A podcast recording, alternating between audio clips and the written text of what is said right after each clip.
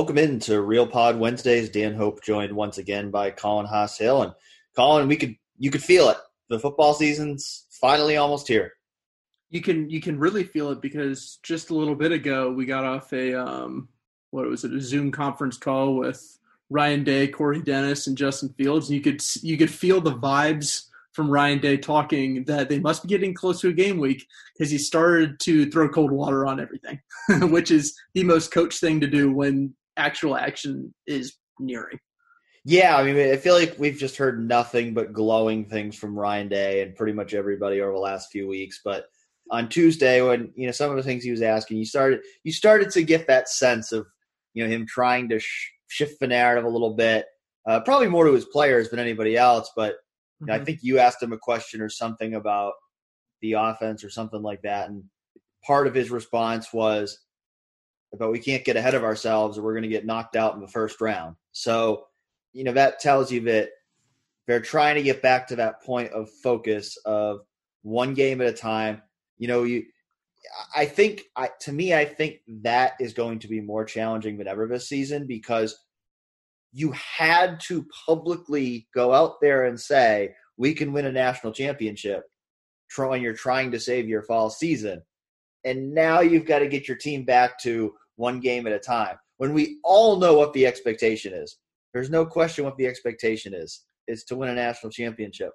But you still got a long way to go until you get there. That process is finally going to start next week. And as they really start to focus on Nebraska now, I think that's going to be one of the challenges of this season.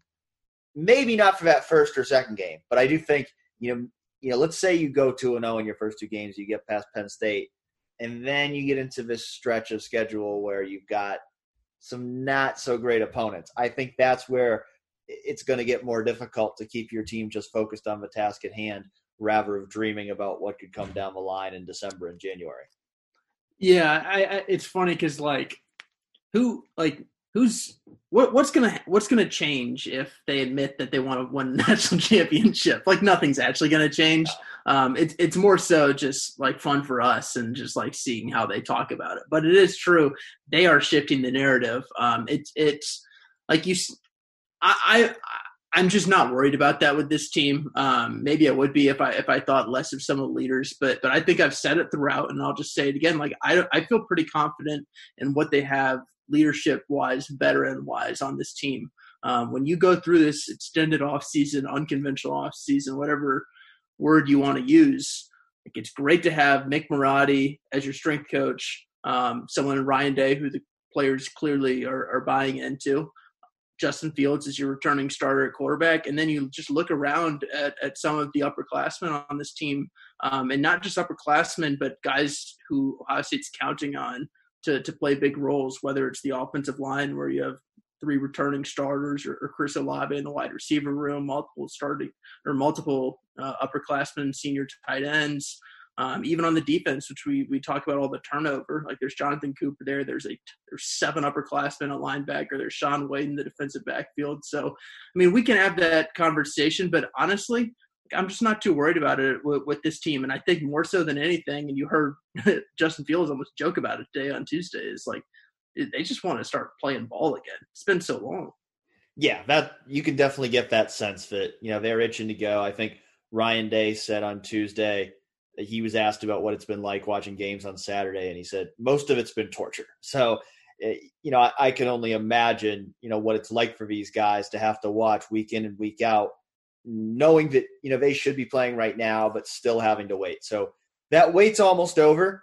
We're going to kind of look ahead to the season day. We're we're not going to shift the narrative. We're not going to just talk about Nebraska. We're going to talk about the whole season because I don't think we need to spend two weeks previewing a game against Nebraska. But no, we can talk about that you know, next week. yeah, bit. we'll talk about it a little bit next week. But we want we do want to look ahead kind of to the season as a whole. Uh, we're doing our season preview here on Eleven Warriors this week. Have put up some stuff. Uh, got a lot more to come over the next few days. So, you know, make sure you're going to 11warriors.com and checking out everything we have over there. Uh, got a depth chart projection up. Uh, we're going to be doing some more stuff, kind of breaking down most important players on the offense and defense. Take a look at some of the biggest questions of the season. Uh, got some more more stuff coming up as well that we'll reveal over the course of the week. first of all, though, I was just going to ask you, Colin. We had a, a, press conference on Tuesday with Ryan Day, Corey Dennis, Justin Fields. Uh, we also had one last Wednesday now with Larry Johnson and the defensive lineman.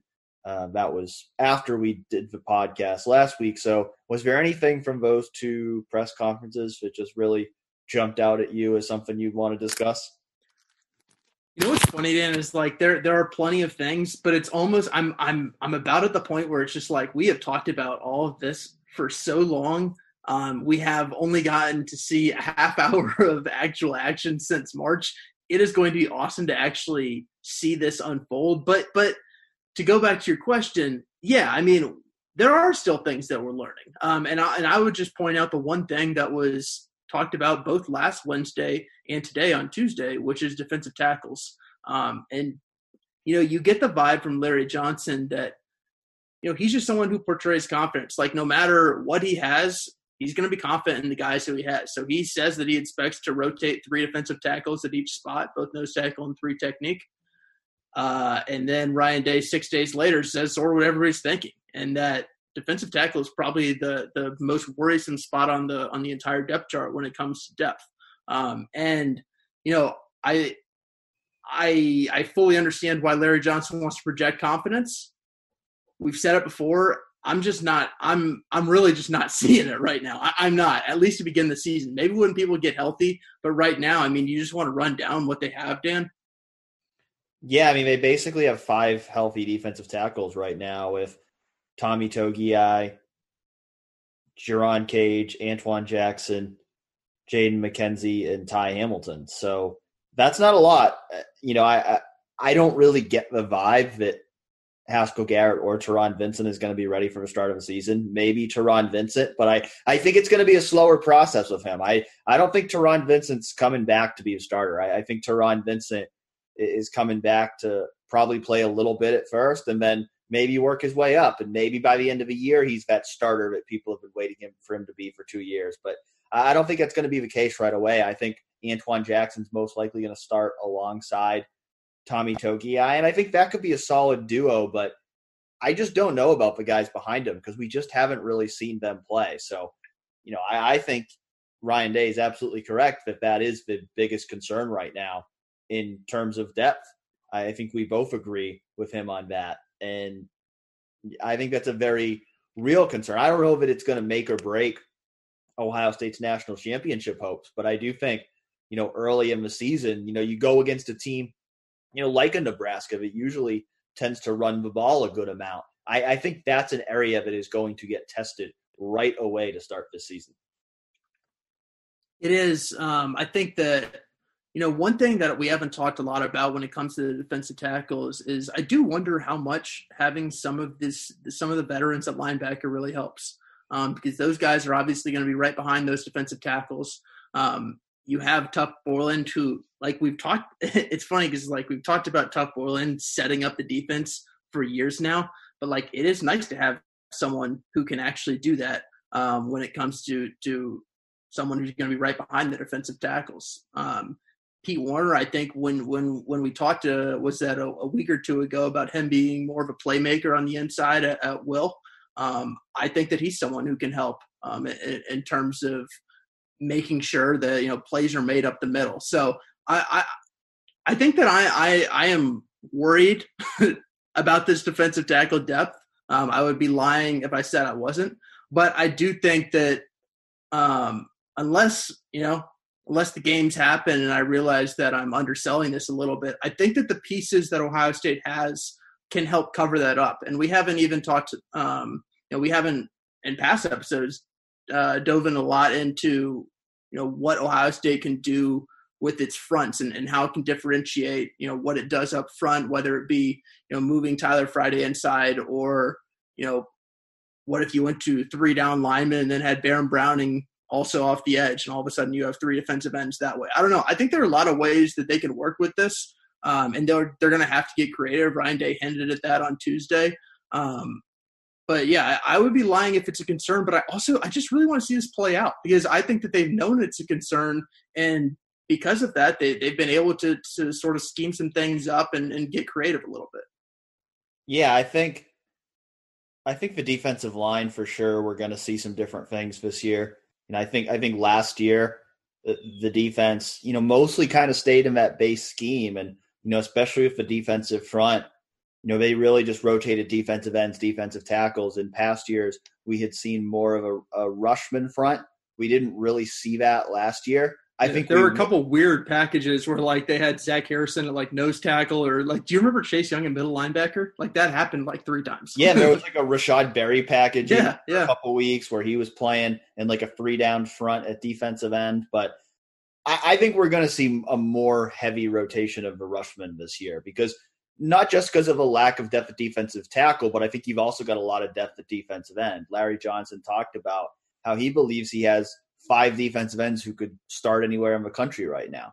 You know, I think that might be a little bit of hyperbole, but I do think it's a solid group. You know, starting with Jonathan Cooper and Zach Harrison, Tyreke Smith, Tyler Friday, Javontae Jean-Baptiste. I think those are five guys who are all going to play a good amount this year, and I think you know that's a way to you know get them all on the field. And I, you know, I don't I don't know how much of a pass rush you're going to have for those defensive tackles because I think you know last year we saw guys like DaVon Hamilton and Jashon Cornell really step up in that regard.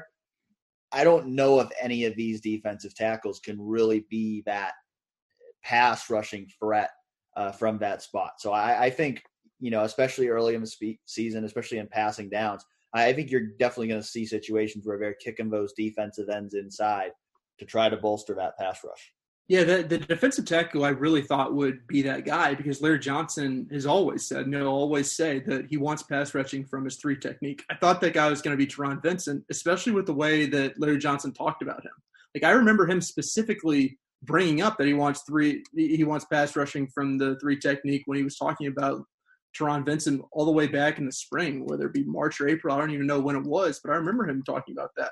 And without Taron, I think that you know now you have Antoine Jackson there. You have Jaden McKenzie. I just, I, I, like you said, I don't think they're they're going to get that kind of pass rushing. So I, I think it'll be fascinating to see, you know, how creative they really do get. Um, when when you talk about the defensive ends, Dan, I know you said you know it might be a little bit hyperbole um, to to say that they have five starting caliber defensive ends, but you know what are you expecting from each of them? Do you want to just like run down each of these five real quick and just sort of give our baseline thoughts, starting with Zach Harrison?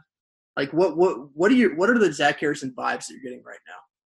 Yeah, I I think Zach Harrison's going to be a really really good player. I I mean I kind of go back to what I said on the pod before, but I think sophomore year Zach Harrison could end up looking a lot like sophomore year Chase Young, and sophomore year Chase Young was a really good player, but he wasn't a dominant player yet. He wasn't a superstar player yet.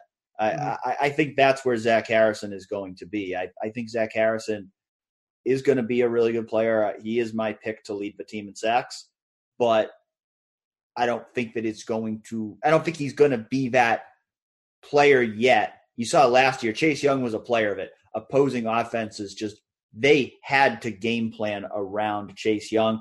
I don't know that Zach Harrison's going to be that guy yet. I think he's going to be a productive player. I think he's going to make some really exciting plays, but I, I don't think he's going to be Chase Young yet. And so I think he's going to need more help than a Chase Young needed last year. What are the odds that Tyreke Smith is a sophomore Chase Young season? Like, I know that we we've talked about Zach Harrison as being that guy, but do you think that there's any chance that that he's the 10 sack guy on this team? I think there's a chance. I think there's a chance. I think he has that kind of ability, and I think injuries have probably kept him from being what he could be so far. But we're now at the point we've got to see it. I, I- feel like if that leap's going to come, it's got to start to come this year because his first two years, to me, with the hype he came in with, have been a disappointment.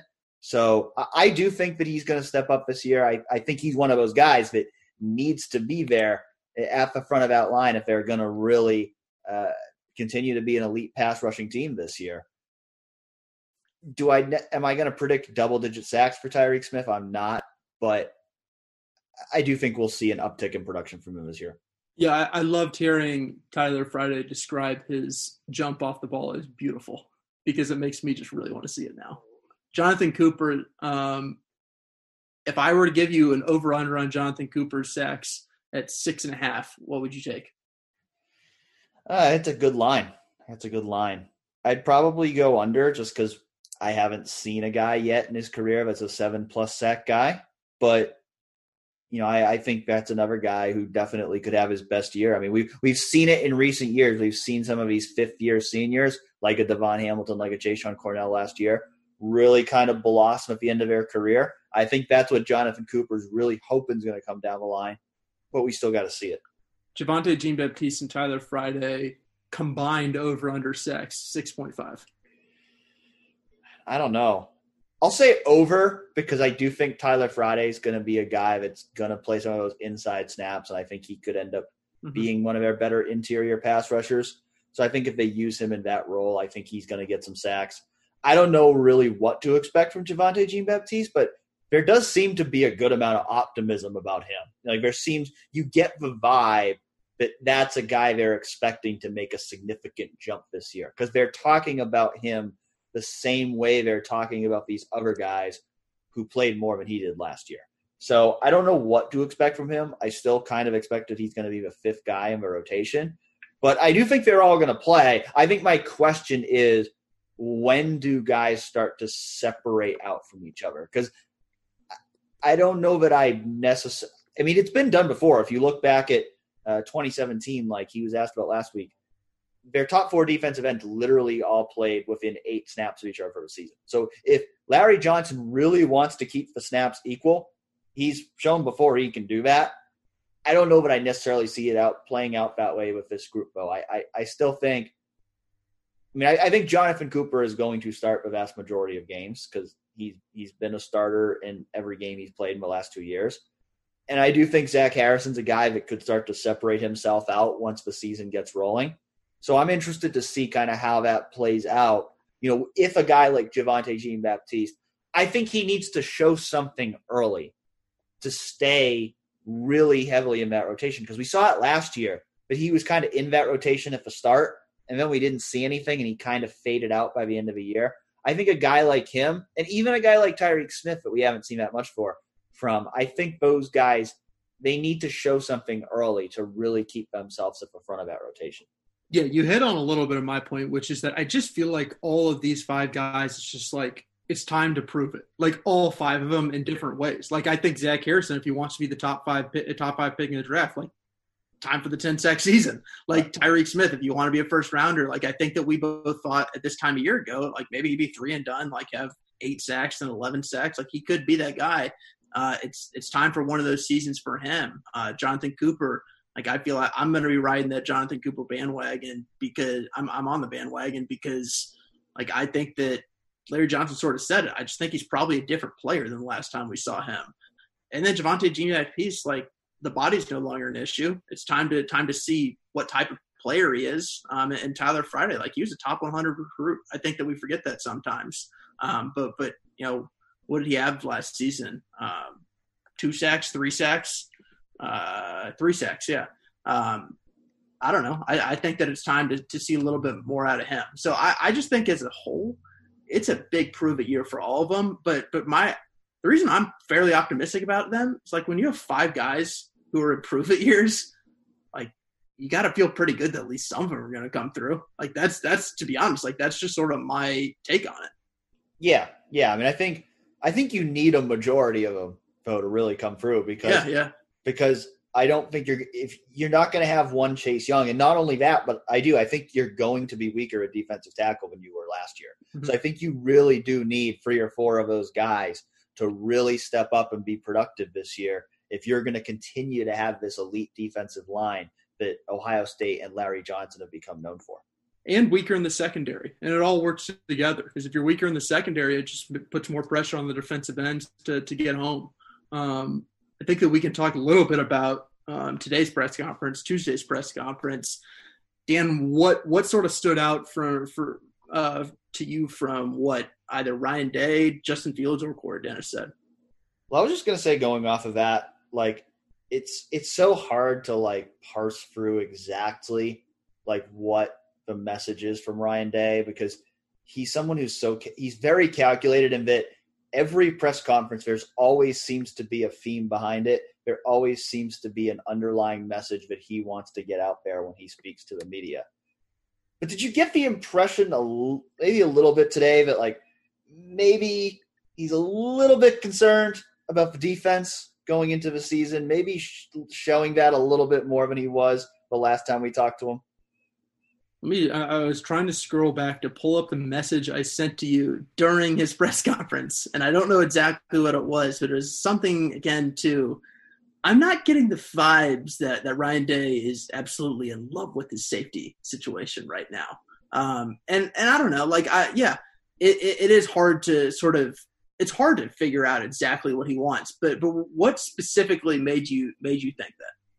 Well, like he was asked about like some of the young players on defense, and he, I think he said something along the lines of "That's what keeps you up at night." And then yeah, he yeah. said he said what you mentioned before about the defensive tackles being a big concern, and you're right. I mean, the safeties, he was kind of non-committal there. Uh, we're supposed to talk to Matt Barnes later on Wednesday, so I think we might get some even some more kind of mm-hmm. insight on where the safeties are at uh, after this podcast is published. But yeah, I just kind of get the I I, I kind of wonder.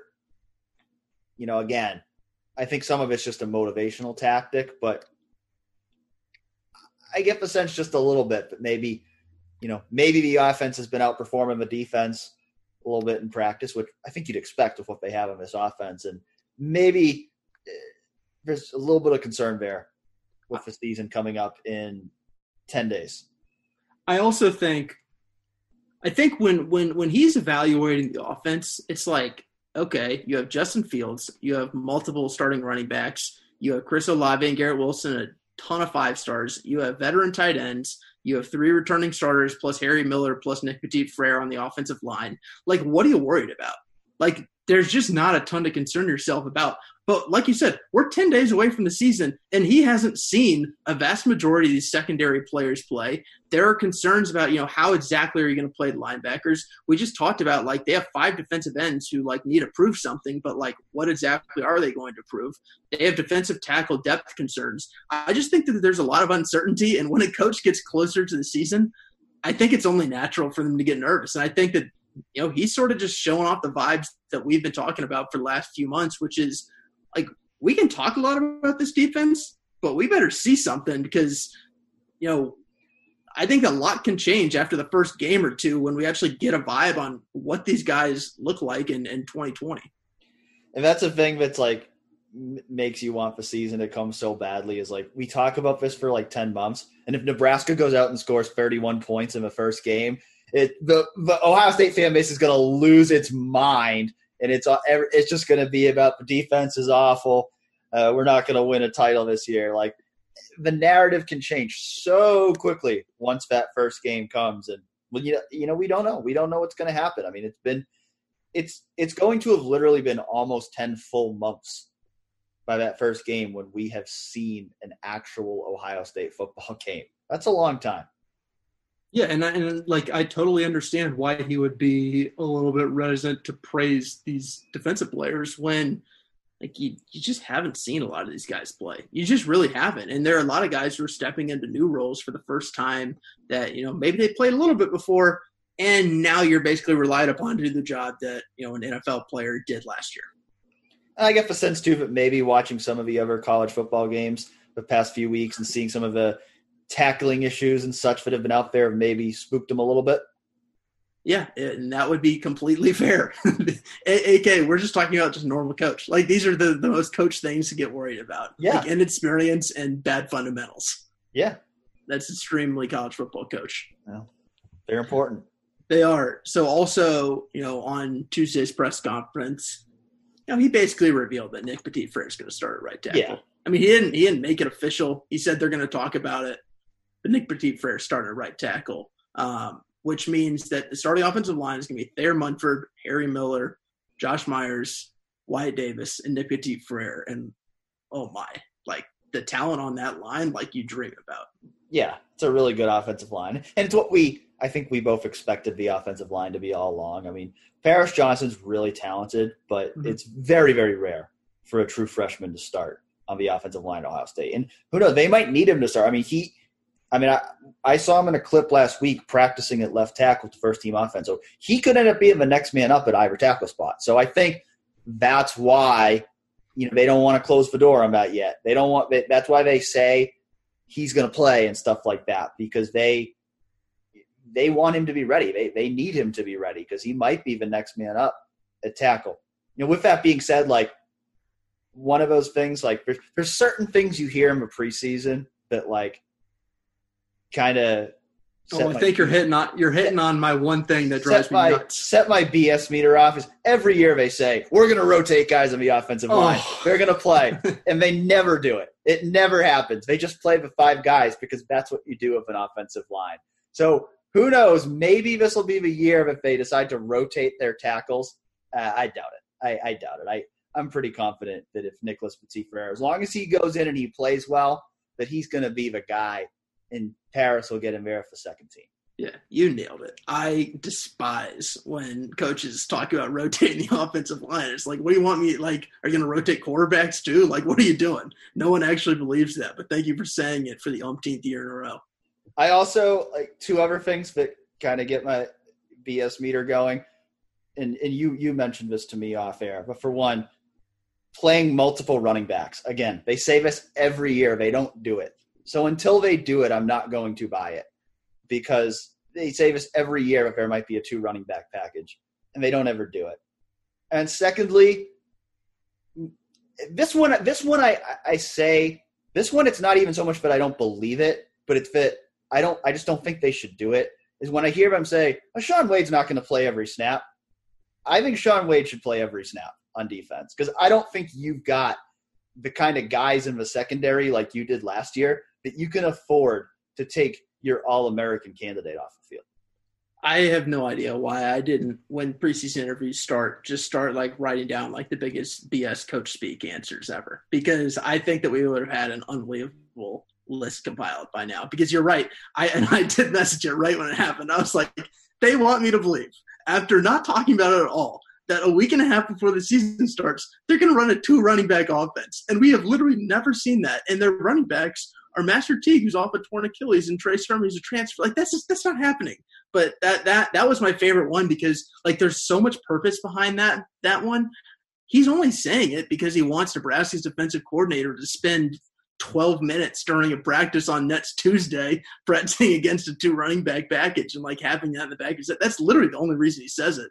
But I, I thoroughly enjoyed the gamesmanship there. I'll add another one to the list.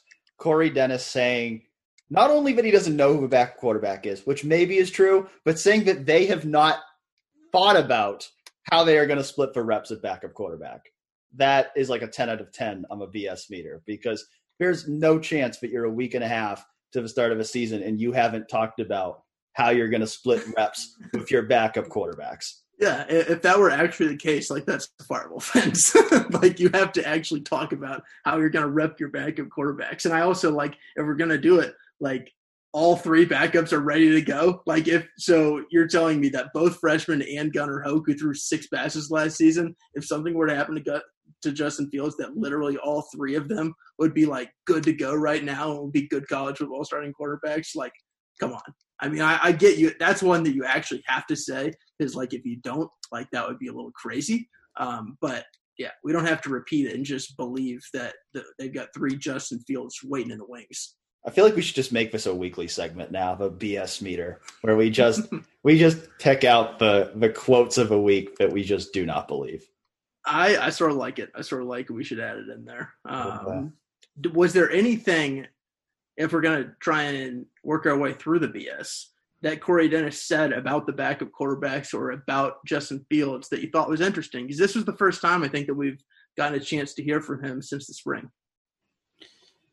You know, it really wasn't a whole lot of revel. I mean, I, am just being honest. Like, there just wasn't yeah, yeah. really a whole lot of revelatory stuff. I think I think Corey Dennis, for someone who was talking to the media for the second time since he's been at Ohio State, has already done a really good job of mastering the saying a lot without saying anything tactic. Except he almost like it's like he's doing he's working on it because it's pretty clear he's just trying to be that way. I don't think he's there yet, but he knows sort of the words to say. The guy who really is mastered is Brian Hartline. Like I think he needs to go to Brian Hartline school because Brian Hartline never says a thing, but he always talks and he's always interesting to hear from just because oh, it's Brian Hartline, it's the wide receivers coach. He's sort of killing it. Yeah. Yeah. No, I think uh yeah. No, I, I mean I think you could tell that he's like new and he's still like he's not as seasoned on it as a Brian Hartline or a Ryan Day, but he did a good job, in my opinion, of answering the questions without giving any anything away that we didn't already know before that. Yeah, except for I don't want to call it a good job because I hate it because I would like him to actually be more honest. Yeah. But um, I am uh, obviously biased because I would like to uh, spend my afternoon hearing interesting things from Corey Dennis rather than that all three quarterbacks. Yeah, I mean, I'd love to hear like what their stats are in the scrimmages and like who's actually not doing well, but yes. I also understand why they don't want to give that away. What you're saying is you want to hear from Kevin Wilson again because Kevin Wilson, he's he's fine to say. He's whatever. up there. He's very good. He he he he's definitely one of the best in terms of actually saying things that are are interesting and are good story material. All right, so I think it's time to preview the season, um, which we've only done for nine months now. but since since next week we're one more time, little, yeah, one more time. Since next week we're going to talk a little bit about Nebraska, probably a lot of it about Nebraska. Um, I think it's a good I think it's a good place to you know put our last notes on on what we're expecting this season to to be like and, and how it'll play out. Um, Dan, I know you wrote down some some, some things. How, how do we how do we want to start this? You can start it with your question: Is this season really natty or bust? I think it's I think it's the I think it's you know it's the question that I'm not going to be the one who's going to answer, but I but I think it's it's an interesting question because I think in recent years you've seen a little bit of angst from from Ohio State fans who are happy that the Buckeyes get to the playoff and also want to get over the hump for the first time since 2014. Um, I'll answer it. Yeah. Yeah, it here, is. Here, Dan, Dan, hold up. You answer it because now the dog's barking and now um, I have to go on mute. yeah, I'll answer it. Yeah, I think it is natty or bust. I think it's absolutely natty or bust.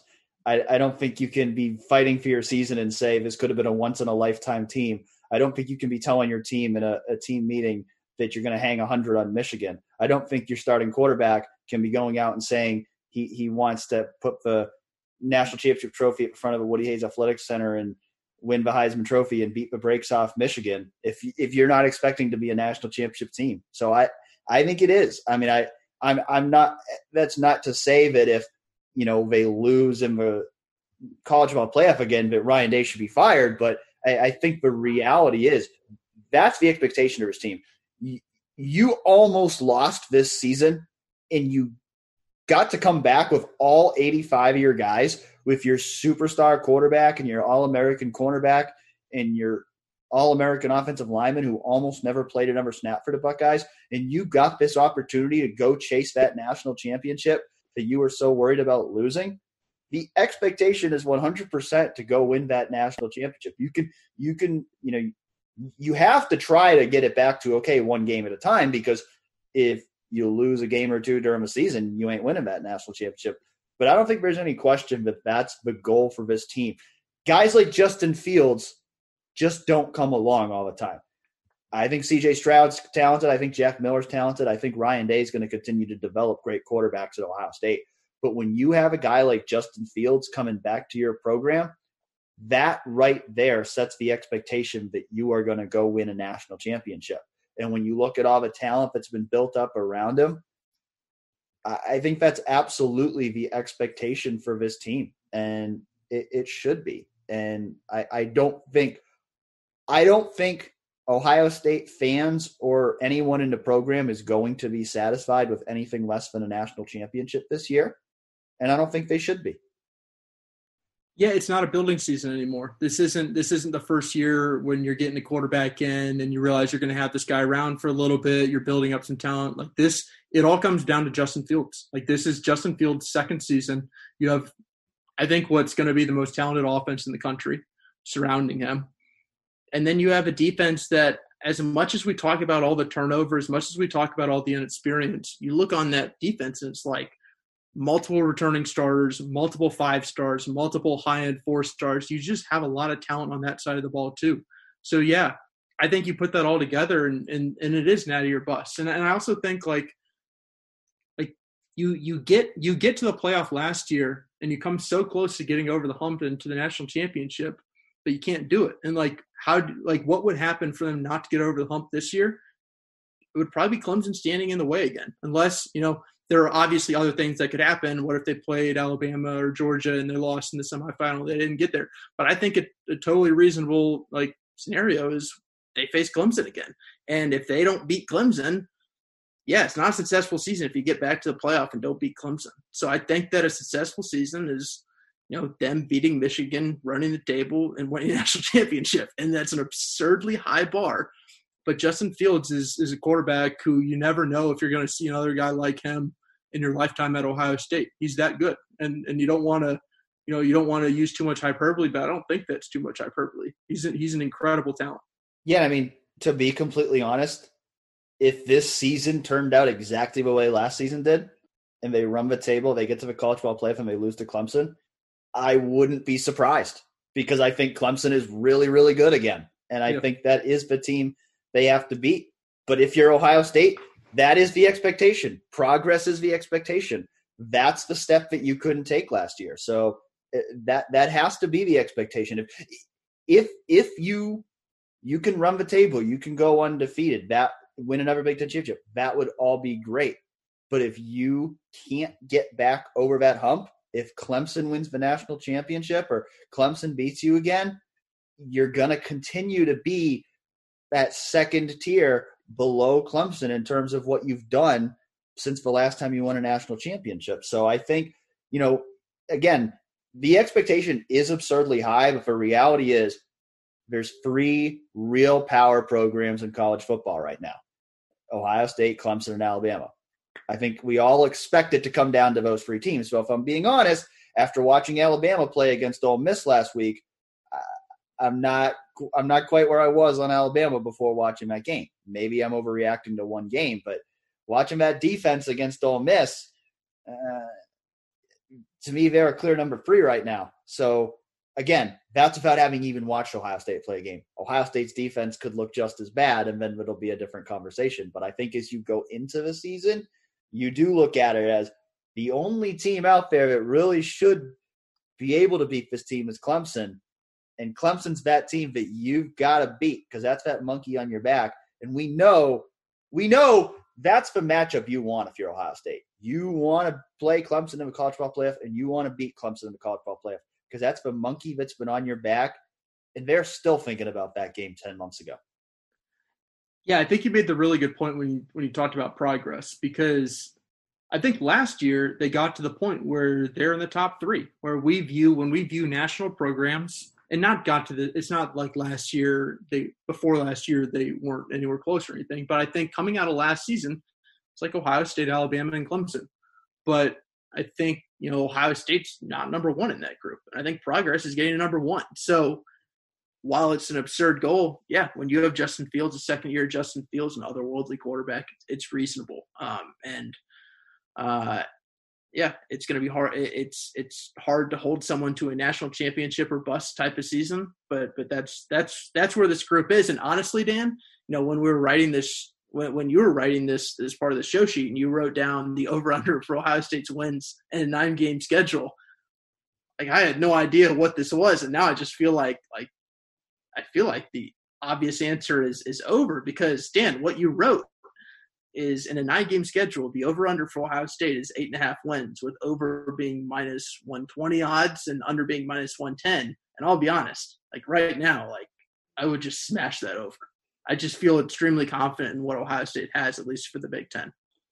Yeah, I mean, honestly, I wouldn't touch it as a better. I just wouldn't because, like, asking a team to go undefeated at you know minus odds, that's just not to me.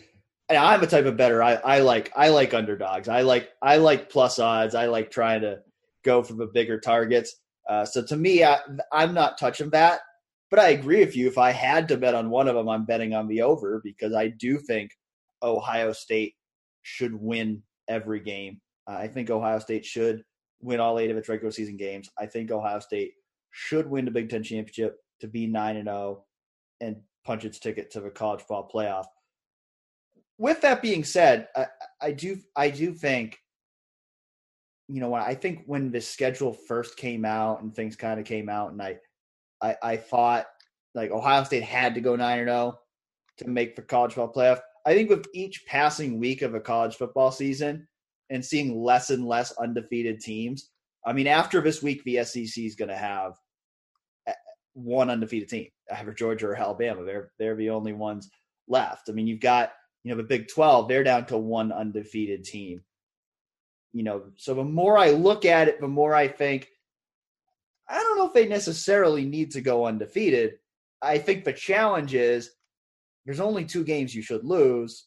I mean, you, you shouldn't lose any of them, but there's only two games that you should even have a chance to lose, and those are Penn State and Michigan. And if you lose to one of those two, there's a chance that team wins the Big Ten East.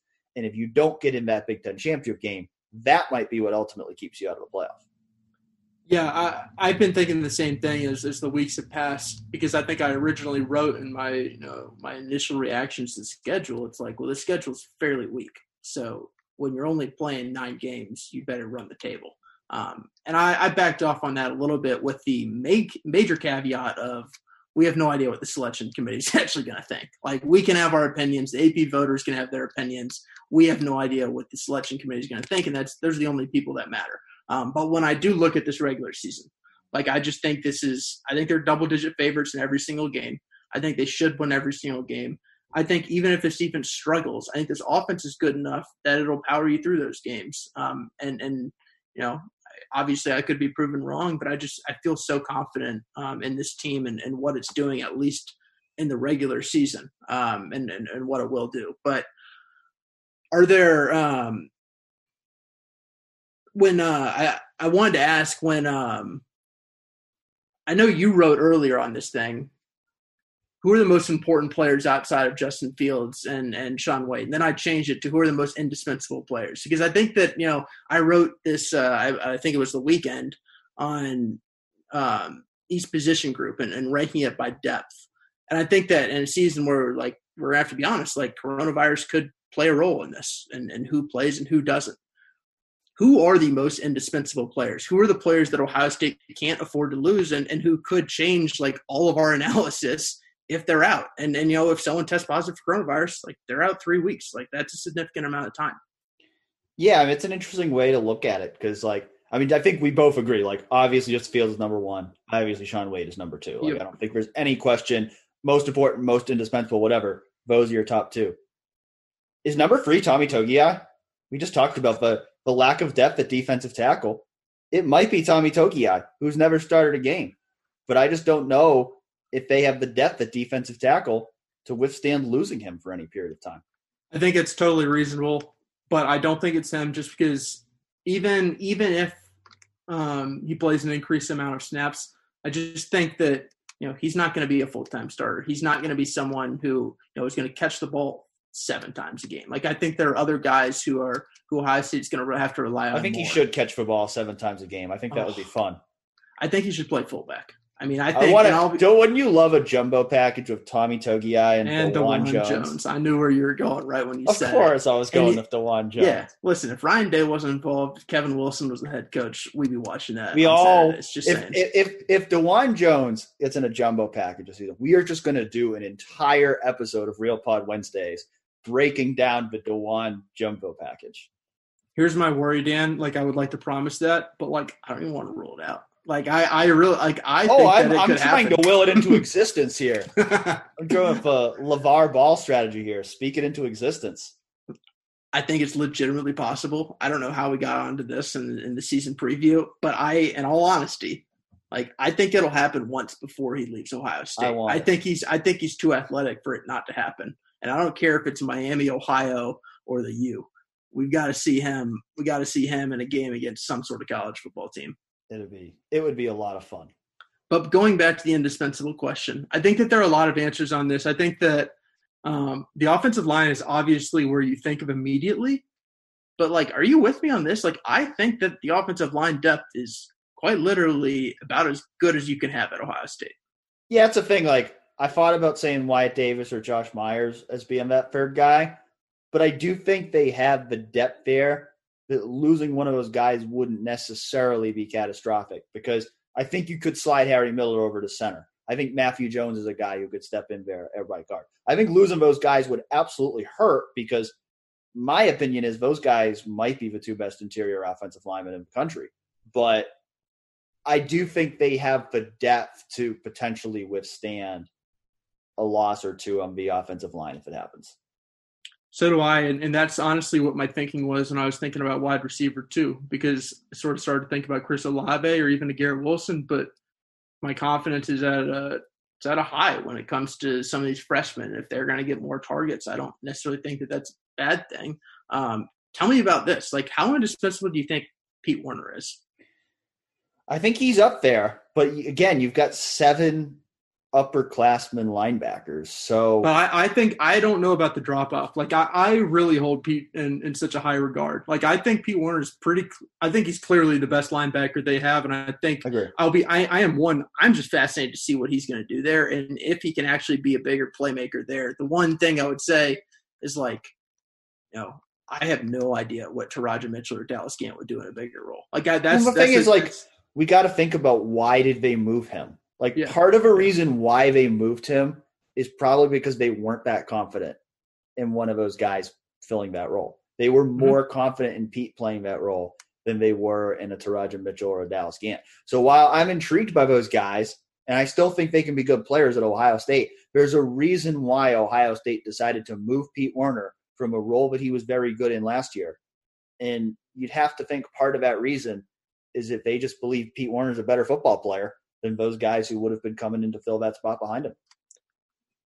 And then once I think about Pete Werner, I'm trying to think about the rest of the team, and honestly, like there's just nobody else that comes to mind. Like I think, I, that, I think, I think that kind of speaks to where his team is at, though, because I think, I think, I think this team has a few bona fide superstars. You know, the Justin Fields, Shaun Wade, Wyatt Davis. You know, you you you got a guy who has like Josh Myers, Chris Olave, or kind of right on the cusp of that. But I think what ultimately, if this team's going to win a national championship, what ultimately is going to carry it there is its depth across the board. Because I think, you know, I mean, I mean, yeah, I mean, Justin Fields is your most important player, there's no doubt. I mean, sh- having Shaun Wade back, I think, is absolutely huge for that defense. But I think it's got to be that depth because I don't, I don't think you have as many superstars on this team as you did last year. You know, I, I don't think you're going to have that superstar defensive end like Chase Young. I don't think you're going to have that superstar running back like J.K. Dobbins. I, I, I, I you know, I don't think you're going to, at least not as of next year. I don't think all four of your defensive backs are going to be ready to be first round picks in the NFL draft. So I, I don't know if there's quite as much top of the line star power on this team, but I think the depth is there around guys like Justin Fields and Shaun Wade, that that could be enough for his team to be a national champion. Uh, one qualifier there, and, and I agree with with generally your point. I I think that you know maybe underrate the potential for a Malik Hooker, Marshon Lattimore type season because there are guys littering this roster who are top 100 recruits, who are five star guys who could in one season go from being a backup, a guy who you know, we talk about like maybe like a Tyreke Smith who we think has a high ceiling, but maybe hasn't done much yet, who can all of a sudden become a star. And and that happens at Ohio State all the time. And and to be honest, like that's the hard thing about this team is figuring out who those kind of guys are going to be because there are a lot, a lot of guys like a Josh Proctor, all those all those freshman wide receivers. Um, multiple. I, I think Jeremy Ruckert fits into that category. Um, I think some of the backup running backs, I just have no idea what to expect if, if they were to actually push for playing time. Um, there's a, there's a lot of unknowns on this team and guys who I think could break out, and I think that that's what makes this team fascinating too. Is a ton of guys who were highly rated, highly rated recruits uh, who we've seen just a little bit of, who haven't, you know, they haven't necessarily been you know, future first round picks at least in, in, our eyes thus far, who who maybe could make that leap. Yeah, I don't know but I'm underrating it. I, I, I think, I guess just what I'm saying is I just don't know if there's as many like known commodities. Like like I guess here's what I go at. Like last year, like I don't think Chase Young and Jeff Okudah were superstars yet, but I also think that like everybody was expecting them to be that. Are we ne- are there necessarily as many guys in that same boat this year? I mean, I Zach, I don't think Zach Harrison's there yet. You know, I I think there are guys. I, I think you're absolutely right. There are guys who could absolutely make that enormous leap this year. I, I just I think it's a little bit harder to pinpoint who those guys are going to be. Whereas I think last year everybody kind of expected it was going to be Chase Young and Jeff Okudah and Wyatt Davis, and that's who it was. Yeah, I think that I think I think we're largely in agreement. I think the one thing I would say is that we might not know who those superstars were, who who those superstars are now, but I think that there absolutely could be a guy who rises to that level who we don't see. And and Damon Arnette did a little bit of that last year. Like I really do think Damon Arnette was about as good as Jeff Okudah. Like I think you could have made an argument. I would have made an argument. Like I think Jeff Okudah maybe because he didn't get as many balls thrown his way, maybe wasn't as productive as Damon Arnette just because people targeted Damon Arnette. Um, but I think there are certain guys on this team who who can be that superstar level. It's just hard to pinpoint them. It really is right now. But we haven't think, seen them play. Yeah, we haven't seen anything in ten months, so it makes it hard. Um, I know you wrote down like what are what are some of the things that are going to be different this season, and, uh, and we've talked a little bit off air. I think our colleague Kevin Harris might be writing about some of this later this week. Were there certain things that you had in mind that you think are going to be different this season compared to past years? Here's gonna be a lot. a lot that's gonna be different, but I mean, it's just it's just gonna be fascinating just to see like how it all plays out. Like, I mean, I think the thing that like I don't I don't know that I've like even given that much thought to, but I think is really gonna hit us here in two to three weeks. It's just how much of a sprint this season is going to be. I mean, you're starting in late October the season ends at the start of January. So this, I mean, this is basically a barely over a two month season, and there's going to be basically no breaks in there. So this is going to be a sprint. I think that's going to be the fascinating thing is just to kind of see a season unfold in that way. Because I think you know football season always goes fast, but I do think when you have a 12 week season with a bye and you've got bowl season and all that, like, I think you get to a point in that season where it's like, okay, we're, we're ready for like those real big games to come. Like it kind of drags on at a point. I think this season's going to go by like in such a blur that it's going to be like, oh, it's over already. Like we're already at this point of like the end of the season. I'm just fascinated to see like what that's like. Like, just to watch it, like not even just just from the perspective of like how it's going to affect the team, but like just to watch it, just to cover it. Like I feel like it's going to be such a sprint to the finish here.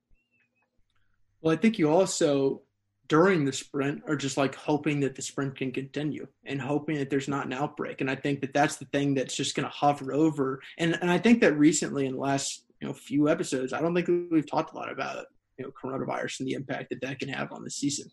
But literally today, as we're recording, Florida shut down um, football activities like that. I, I, think that you know when you look around what what uh, college the fo- the college football landscape and, and the, the impact that COVID nineteen has had on on on programs, game cancellations, game postponements. I, I do think you have to walk into the season with the Big Ten just understanding that craziness can happen and like nothing at all is guaranteed. Like we can talk all we want about this season, like we can we can preview it and we should, but none of this at all is guaranteed and it could all be shut down. Um, and I think that that's the that's the tough thing about this that that's that hangs over it. And you know, I'm interested to see how the Big Ten handles certain things, um, what it will be okay with, um, whether there's any flexibility in the scheduling at all um, I don't know. I think that there's a lot of interesting ways that this can go. Um, not all good.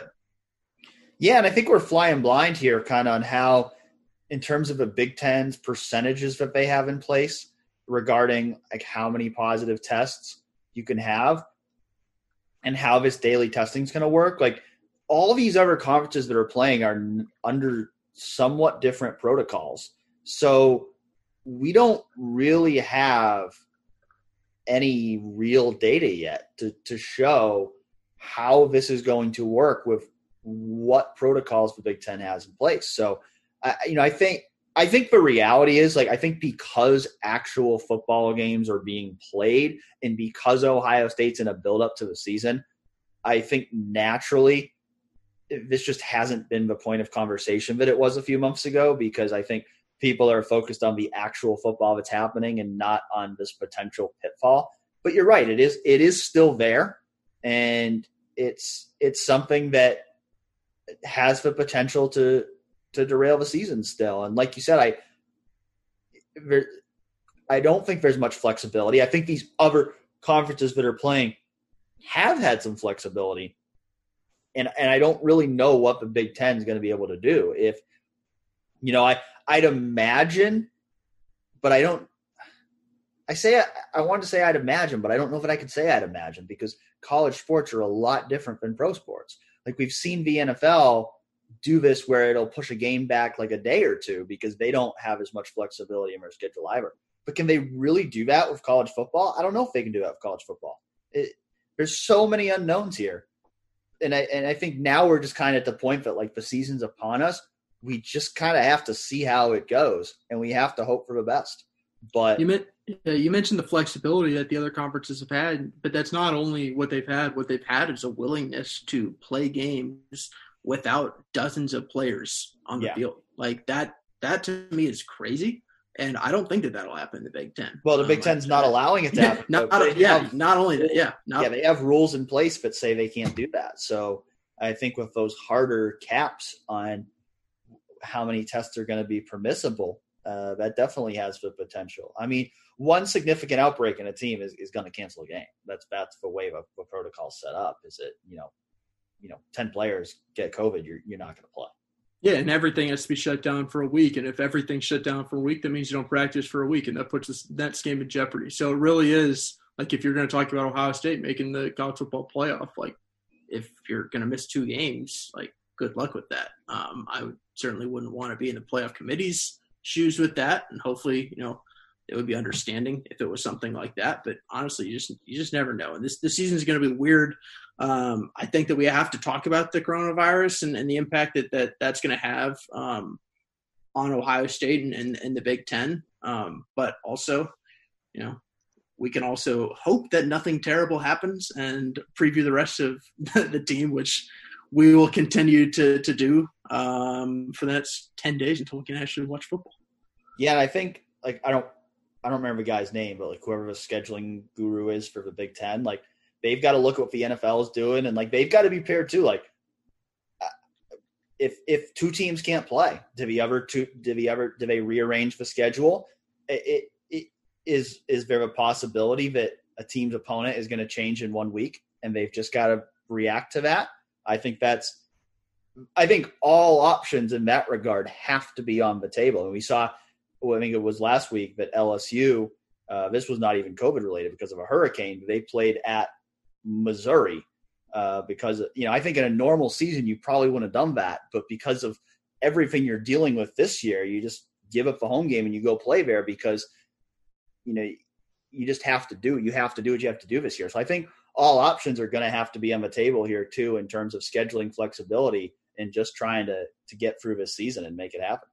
Yeah, it's it's it's going to be a weird season. Um, if we, if we talk about um, some of our biggest questions right now, I know we've hit on a ton of them. What else is there? What else is there that sort of has gone through your mind that, that either you you think that Ohio, that Ohio State fans should be concerned about, or you're just like interested to see it play out?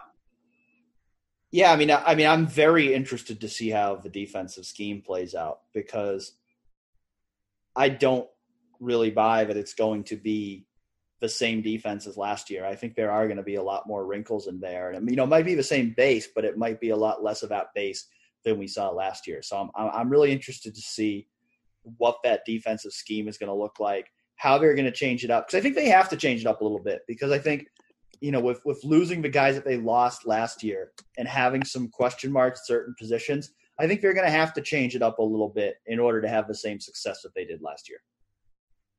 Yeah, I, I've I've been riding that too for a long time, and that's just one of those where it's like we it's not even worth talking about because we have no idea what it'll look like. But we'll Um, talk about it in two weeks after. We, yes, and I look forward to that. Um, and honestly, you know, this pub this podcast is going to publish on Wednesday. We talked to the safeties and Matt Barnes on Wednesday. Maybe we'll get a little bit more insight from them. But Maybe.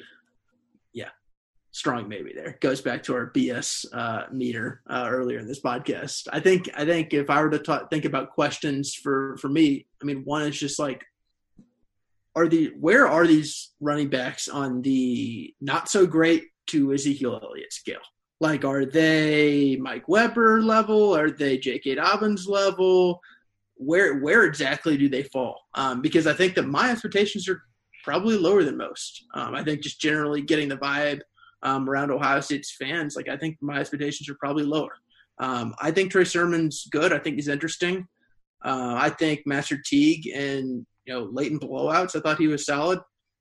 I just don't know that I'm seeing anything close to what J.K. did last year. And and honestly, like I was watching Clemson play on Saturday, and I was watching Etienne, and I was like, yeah, I just don't think they have anywhere close to Etienne. Like Etienne was amazing to me. Like it was a reminder of how good he is. And I do wonder, you know, how productive they can be um, with who they are, and also like they're running behind maybe the best offensive line in the country, and you also defenses also have to account for Justin Fields' wheels. So how much does that affect them, and and can you get away with stuff when you got that as well? I think the other thing that's going to be we go back to differences, and like now I'm realizing that like it invalidates all my comments in one of our earlier conversations. But like I constantly forget about this when I'm previewing the season. Is like the stats from this year are not going to be what they usually are because they're playing less games. So like when I was talking about like the sack numbers, if I could go back to those over unders, I probably gave out some bad betting advice there because I kind of was thinking about them playing a normal length season instead of a maximum of 11 games. So I think that's going to be interesting too. Like you think about this con, like you're comparing them to J.K. Dobbins. Well, they're not going to break the single season rushing record this year because they're not even going to play as many games. So Yeah. all the numbers are going to look different than they normally would. Uh, putting those in that kind of context is, is going to be a little bit challenging. We're I think we're really going to have to look at you know per game stuff when the season comes to an end to really compare guys to what they've done in the past. But I think that adds a different and, and even just compare. I mean, when you think about like the Heisman in December, like or whenever the Heisman's going to come out, because it sounds like that's going to be changed as well. But like, how are you going to compare guys that have played less games to guys that have played more games? I would hope the voters will take that into consideration. If I'm going to be honest, I think Justin Fields should prepare for disappointment because I think there's probably going to be voters in the South who just look at it and say, well, Trevor Lawrence played more games. He has bigger numbers. I'm going to vote for Trevor Lawrence.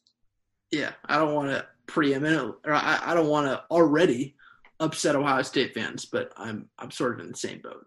I think that they're when you look at you know how a, how a Southern voter would view what the Big Ten has has done in their decision, and then look at the stats. Yeah, it's it's not going to be helpful to to Justin. Yeah. know, like, I think it's funny. Like whenever like I talk to like Clemson people, like one of the questions they'll always ask me is like, "Do you think there should be a benchmark for games and all that?" And, and I'm like, "Yeah," but like I I do, but it's like that's not even something that we're talking about up here. But it's something they're talking about a lot more down there because they're looking at it as Ohio State could skate into the playoffs playing only nine games, while Clemson has to play eleven or twelve or whatever. And you hear that honestly, I, I've heard that a little from Big Ten fans looking at the Pac-12 because even they're playing one fewer game.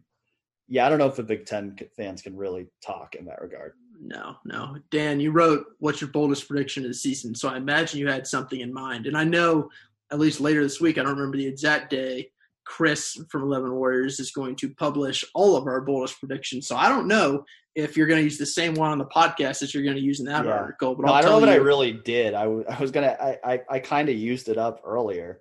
Okay, I, I I am going to use the exact same one, so I guess I'll I'll be the one who previews it. Yeah. Well, I, no, I, I I mean, I was gonna say my bold prediction is I I think Ohio State is gonna have the two best interior offensive linemen in the country. I think Wyatt Davis and Josh Myers.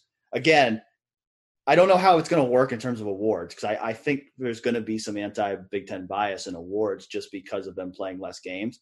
But I think Josh Myers is going to be the best center in the country, and I think Wyatt Davis is going to continue his reign as the best guard in the country. So I, I think Ohio State's going to have the two best interior offensive linemen in the country.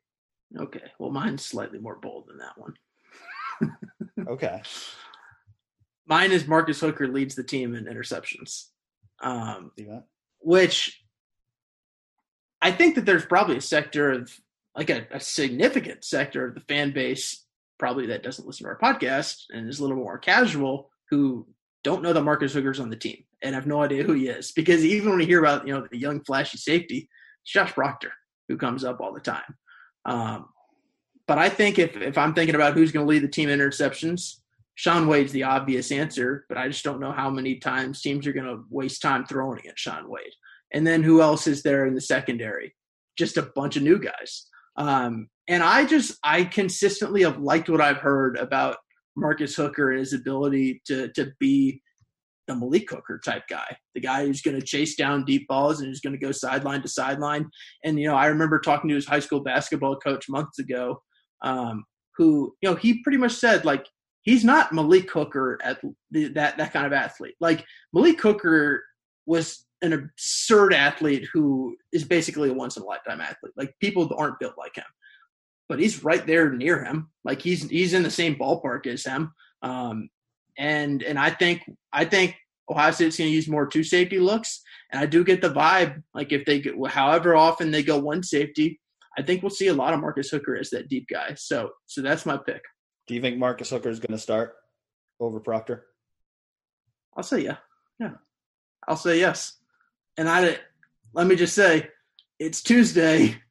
We talked to the safeties on Wednesday. By the time you listen to this, my opinion might have shifted. I'll be honest, I really don't think they're going to tell us on Wednesday because the coaches have been very good about not giving away their depth chart. So I, yeah, Ryan, Ryan, Day, absolutely. The moment that Kevin Wilson said that it's going to be a 50 50 split between Trey Sermon and Master Teague, Ryan Day un- inevitably called a meeting and said, do not say anything else interesting because let me tell you, they have they have really stuck by that. Yeah, I mean Larry Johnson, I think kind of kind of gave us that Togiai and Antwuan Jackson were going to be his starting defensive tackles, but some of that. But he's also was, Larry Johnson too. Yeah, like and some of that was also just process of elimination, I think, because yeah. Taron Vincent and Haskell Garrett are both hurt. All right, Dan. Three things we think are creatively named segment. You go first. What's one thing that you've been thinking about for the past week? Well, I'll I'll, st- I'll start with saying, I think, I, I think I re- I really like this zero tradition that Ohio State is doing because I think we were both kind of wondering like why they hadn't given out the number zero and you know figured that that block O jersey that uh, Ohio State's going to have would be a very popular one for that reason. And, and I really like the the way they've done it uh, in terms of picking uh, someone to honor with it with Bill Willis, who he wore 99 because you couldn't wear zero back then, and his number's actually retired. But I think finding a way to connect it to the team's history and and start a tradition. I mean, I think you know for Ryan Day in his second year to be able to do something like that. If this is one of those traditions I see sticking around, I really think it will, and I think it's a I think it's a really cool thing to do. Uh, I, I like it, you know, because I think you know, a lot of times these numbers are just based on you know what recruits are promised and stuff like that. But I think this idea, you've seen like LSU does it with 18, and that's become a big thing. I think it's a cool thing uh, that that is gonna you know endure him a program of having this you know jersey that everybody wants as an honor. And certainly, I think Jonathan Cooper uh, would seem to be the perfect choice uh, to wear that number for the first time. Yeah, I think it's really hard to create a cool tradition. Um, I think when you when you're the person who's trying to create it as the school, I think it's even harder because you have to make everyone else buy in. Um, but I think they pretty much nailed it. And honestly, like of all people to pick, like Jonathan Cooper makes a lot of sense. My first thing that I've been thinking about is I think I recently said that the number being the number one seed is more important than ever, and I don't necessarily think that I buy that anymore.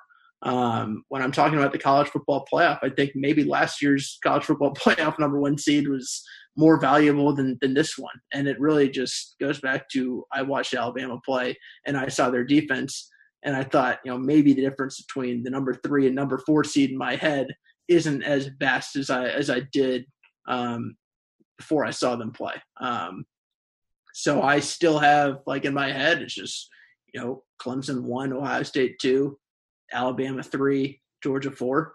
Um, and I think if you had said a few days ago, you know, what's the difference between three and four, I, I would have said, or not a few days ago, a few weeks ago, I would have said there's there's a big difference. And now I don't necessarily know that I buy that myself as much. Yeah, um, yeah. I, I, I sort of agree with you there because one of mine was actually going to be about Alabama too. But um, yeah, I think you you, you want to avoid Clemson. I mean, I, I think yeah. the, the thing the thing about it is like Clemson. I mean, to me, I think of all the teams I've seen play, Clemson is clearly the best team that I've seen. I agree. But if the winner of Alabama Georgia on on Saturday runs the table, they're still probably going to be number one seed. So there's no guarantee. Like you could be the free seed and you could end up with the Clemson get, Clemson matchup. So like that's where that's where it gets tricky. Is like it, it, it still doesn't. You know, I think I still think you'd like to be the number one seed because I don't think Clemson's going to be the four seed. If you're a free seed, Clemson might be the two seed. Yeah, my my only point was I think it's less um it's it's less of a thing than I did a few weeks ago when I was like, yeah, like number one seed is really important, and I'm not sure Ohio State gets it this year. But yeah, if you're going to avoid Clemson in the first round of the playoff, that would that would be optimal. All right, number two, you called me out for not going bold enough in my prediction earlier, so I'll just set myself up to be old takes exposed here. I think Georgia's going to beat Alabama this weekend. I love it. Why do you think that? Because I think Alabama's defense is a lot worse than I thought they were going to be. Do you think Alabama's defense is a lot worse than Georgia's offense? I don't know if they're a lot worse, but I, I don't know. I, I've been pretty impressed with Georgia. I mean, I it's definitely a huge test for Stetson Bennett to go on the road, and you know, I what a name. it, it is. It's a great name. It's a great name. It's a good story. Uh, it's going to be a huge test for him. And I do think the Alabama defense will bounce back. But, you know, I, I, was really in on Alabama going into the season. And I mean, their offense looks fantastic. But I mean, their defense just, they just weren't getting any stops against Ole Miss. And I don't know, that just make, that makes me think that they're, they're vulnerable. Um, it makes me think that they're vulnerable. So um, I don't know if I'll be right here, but I'm just going to throw it out there as a bold prediction that I think Georgia's going to beat Alabama this weekend. I'll be honest, selfishly, from our perspective, like that is an awesome last game to be able to watch. It is to completion before actually having to spend the entirety of our Saturdays paying attention to Ohio State. So I am glad that we get to see that one. Yeah, I love that it's like an eight o'clock game. Like you know, because like I don't, I don't know that I want to spend my entire Saturday watching college football this weekend because it's going to be the last Saturday that I have free until the middle of January. So like, I kind of want to like do other stuff with like part of my day on Saturday, but I definitely want to watch that game. So I love that it's a eight o'clock primetime kick. I mean, I mean that's a game you talk about college football playoff implications. This is that first game where you really look at it and say, this game has massive college football playoff implications. Uh, whoever wins it is probably going to be number one in the polls next week, and they're going to immediately become a front runner to make the playoff. My number two thing that I've been thinking about um, and I sort of hinted at this earlier, but I just let you take most of the question. The way that Larry Johnson talks about Zach Harrison makes me think Zach Harrison is going to get like 12 sacks. Like Larry Johnson doesn't talk about people like he talks about Zach Harrison. Um, when he says that you know Zach walked in the door and he was different immediately, and he's still different. Um, I think it's because Zach Harrison's going to have an amazing season this season this year. Um, and we've seen what Larry Johnson has done with superstars in their sophomore seasons. Um, I wrote about it a little bit last week. Um, Joey Bosa in his second year, Nick Bosa in his second year, Chase Young in his second year. All three of those guys had amazing sophomore years after playing, you know, a little sparsely as freshmen, but still flashing a little bit. I think that that I think Zach Harrison's set up for a huge season, um, and that's one of the reasons why I buy into these defensive ends. Um, it's not necessarily because of the depth; it's because I think Zach Harrison, well, he's not going to be junior Chase Young, because I don't think Zach Harrison is going to be in the Heisman discussion. I think Zach Harrison is going to be, and I, I, he's going to have an unbelievable sophomore season. And the way that Zach, the, the way Larry Johnson talked about him, really, really made me buy in. when you say 12 sacks, do you mean in the season? Are you accounting? are you accounting for the shortened length of the season? Of course not. That was just my mind not not not remembering that this is a shortened season again, like like both of ours did earlier. no, no, I don't think he's going to have 12 sacks in nine games. Although that would be astounding. All right, third thing. I'm trying to think because I had two like good ones, and the third one I was kind of waiting for something to come to me. So I'm trying to figure out what would be. I can I can fill in. I can go my. Go ahead, thing. and then I'll come back. This isn't even like a good third third thing, but it's like I wrote it down because like I can't get it out of my head. Like I think this is going to be the best offense in football. Like I cannot wait to see this offense. I can't like. I think Clemson has looked great. I think that there's been some some great teams that we've seen, you know, that we've had a chance to actually sit down and watch full games of. I think this offense is going to be, be be the best offense of college football. I don't necessarily know how you want to to go about um, you know detailing exactly how, but I think we'll look at it as you know who's the best offense in college football. I think nationally people will say clearly Ohio State, um, and I think that because I believe in what Ryan Day and Kevin Wilson are as offensive coordinators, I think Justin Fields is either the best or second best quarterback in the country. I've said I'm a little lower on the running backs, but I still think when you have Justin Fields in this offensive line, you're going to be just fine. Uh, I, you know, we're not going to spend a lot of time on the tight ends, but I think that having those guys as, as multifaceted weapons is important. And then, like the wide receivers, is uh, I had my questions, you know, months ago about what I really thought about these guys, considering how inexperienced they are. The more time has passed, like I've just fully bought in. Like I think this is going to be the most productive offense in college football. Yeah, you you are very confident. I am extremely confident. If they are I, not, I'm never really this confident. Yeah, if they are not the best offense in college football, then Colin is going to be very let down. I will because I'm yeah I've I've hyped this thing up in my head. All right, I'll just I'll just say this like in terms of like the polls that are out there right now, like I think it kind of to me I think like each week kind of illustrates more like how it's just impossible to rank teams right now because like I'm cool with North Carolina being a top 5 team right now based on what they've done this year. But I do think it's kind of funny if they're ahead of Ohio State because like if you were setting a line for a North Carolina Ohio State game right now, like Ohio State would have to be favored by two plus touchdowns. And I don't necessarily think that game would be even close. I'd say the same about Notre Dame at number four. Like I, I just don't I don't I'd be shocked if either of those teams beat Ohio State, and they're currently both ranked ahead of Ohio State as top five teams in the country. Yeah, I think that goes back to the fact that the people who are voting for Ohio State have them ahead of those teams, and the people who aren't voting for them are the reason why in the ultimate poll they're below them, which is like I think I think there's some people on the beat, uh, the Ohio State beat. I think there are some people, some Ohio State, a lot of Ohio State fans who are angry at the AP poll. I could not care less. Um, and I think that like like you just have these are just like beat writers like voting in a poll, and all of them have different like they cover different teams. Half of them aren't really watching games. Like who cares? But also, I guess I will make one point about the AP poll. If you're running the AP poll, you can't just have everybody voting a different way. If you're going to if you're going to allow people to vote for Ohio State, you can't have some people not vote for the Big Ten at all. You just can't do it because otherwise your poll looks dumb because nobody is voting for the poll as it looks. You have some people voting Ohio State in the top three, some people not voting them at all. And because of that, Ohio State six, and nobody at all, I don't think a single person voted them six. So this isn't reflective of how people are voting, which makes the whole thing useless. Right. It's like why is North Carolina ahead of Ohio State, but Oklahoma State isn't? Like it's just like it's weird. And again, it doesn't matter. Like I, I'm with you. I lose no sleep over it. You know, I kind of laugh at like some of the people making it a controversy. It's like I don't care. I just know this. I am extremely glad I'm not an AP poll voter this year because like I, I just would I would not want to have to deal with that stress of having to figure out how the hell you rank teams against each other when they are all playing different schedules.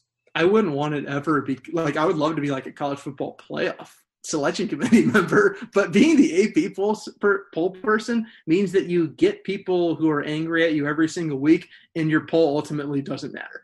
That's all it is. I would probably do it if I was asked, but I, I, it does seem stressful. Yeah, I'll, I'll pass on it. Dan, you want to roll through questions quickly, as I know I have to yes jump off of here in ten minutes. Yeah, let's run through them quickly.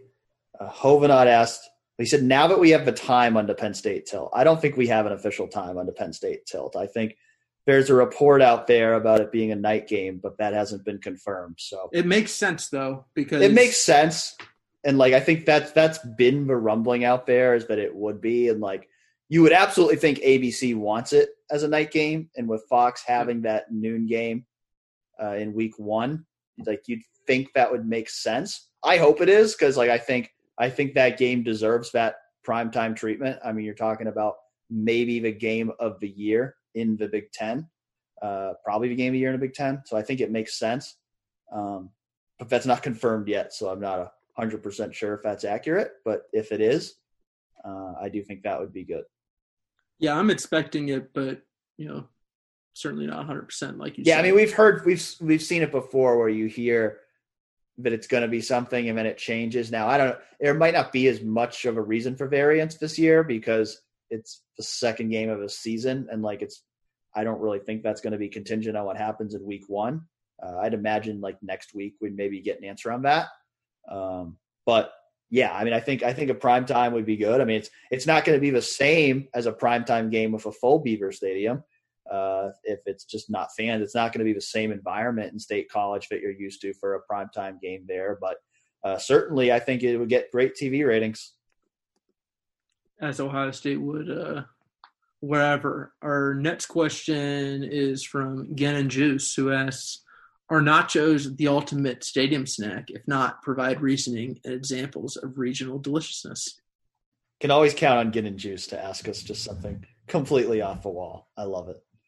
Um, yeah, I don't know that I've really thought about this because like it's been a while since like I've actually watched a game like in the stands at a, a stadium because I'm usually in the press box. Um, I would say nachos though. Like I think like stadium nachos are something I liked when I was a kid, but I feel like I like and I, I'm not and I'm not like hating on like you know kid food or anything because like I don't I don't eat that well. It's it's not like I'm I'm hating on it, but I don't know. Nachos are those are one of those things like that orange cheese or whatever. That's got, I feel like I've kind of outgrown that. Wow, you're just talking about. Well, I don't go eat the normal food. I'm in the press box, and I don't eat your kid food of, of nachos. Unbelievable, Dan. But I, I, am not gonna. I'm not gonna lie. Like I can't tell you the last time I ate nachos at a game. Yeah, it's been a, like I remember. I remember it in like high school and stuff, but like I, I don't remember like I just don't remember the last time I've had like. Yeah, back when I used to go to Cavs games all the time with my dad, I remember that I used to have nachos all the time. So that that was an old favorite of mine. I don't think that's my go-to anymore. Do you have a go-to, Dan, when you're not a, a hoity-toity member of the press? yeah, I don't know. I think I'm like a I'm like a hot dog uh, cheeseburger guy. Um, I th- there were multiple mentions in the replies about the yeah crab pretzel at Maryland. I do remember somebody getting one of those a couple years ago and giving me a piece, and that was incredible.